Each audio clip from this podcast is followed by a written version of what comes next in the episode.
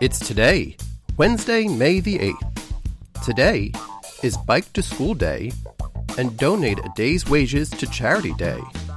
It is Free Trade Day, the Great American Grump Day, National Animal Disaster Preparedness Day, National Day to Prevent Teen and Unplanned Pregnancy, National Interpreters Day, National Night Shift Worker Day, and Third Shift Worker Day.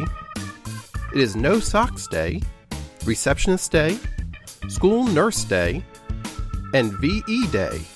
It's also Student Nurse Day, World Ovarian Cancer Day, and World Red Cross or Red Crescent Day.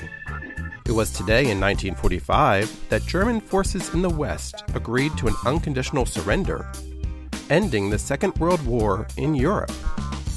The first installment of Hans Christian Andersen's fairy tales was published today in Copenhagen in 1835. In music history, in 1970, the Beatles released the album Let It Be on this date, and in 1979, The Cure released their debut album, Three Imaginary Boys.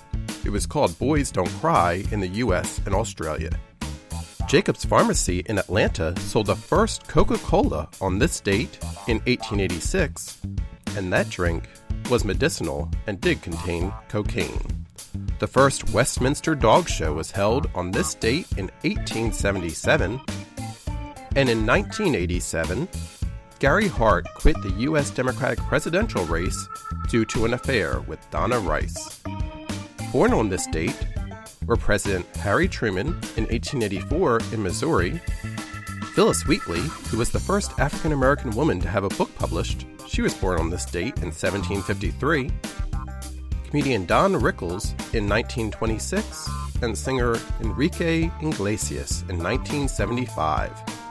Go out and enjoy the day because it's today, Wednesday, May the 8th, 2019.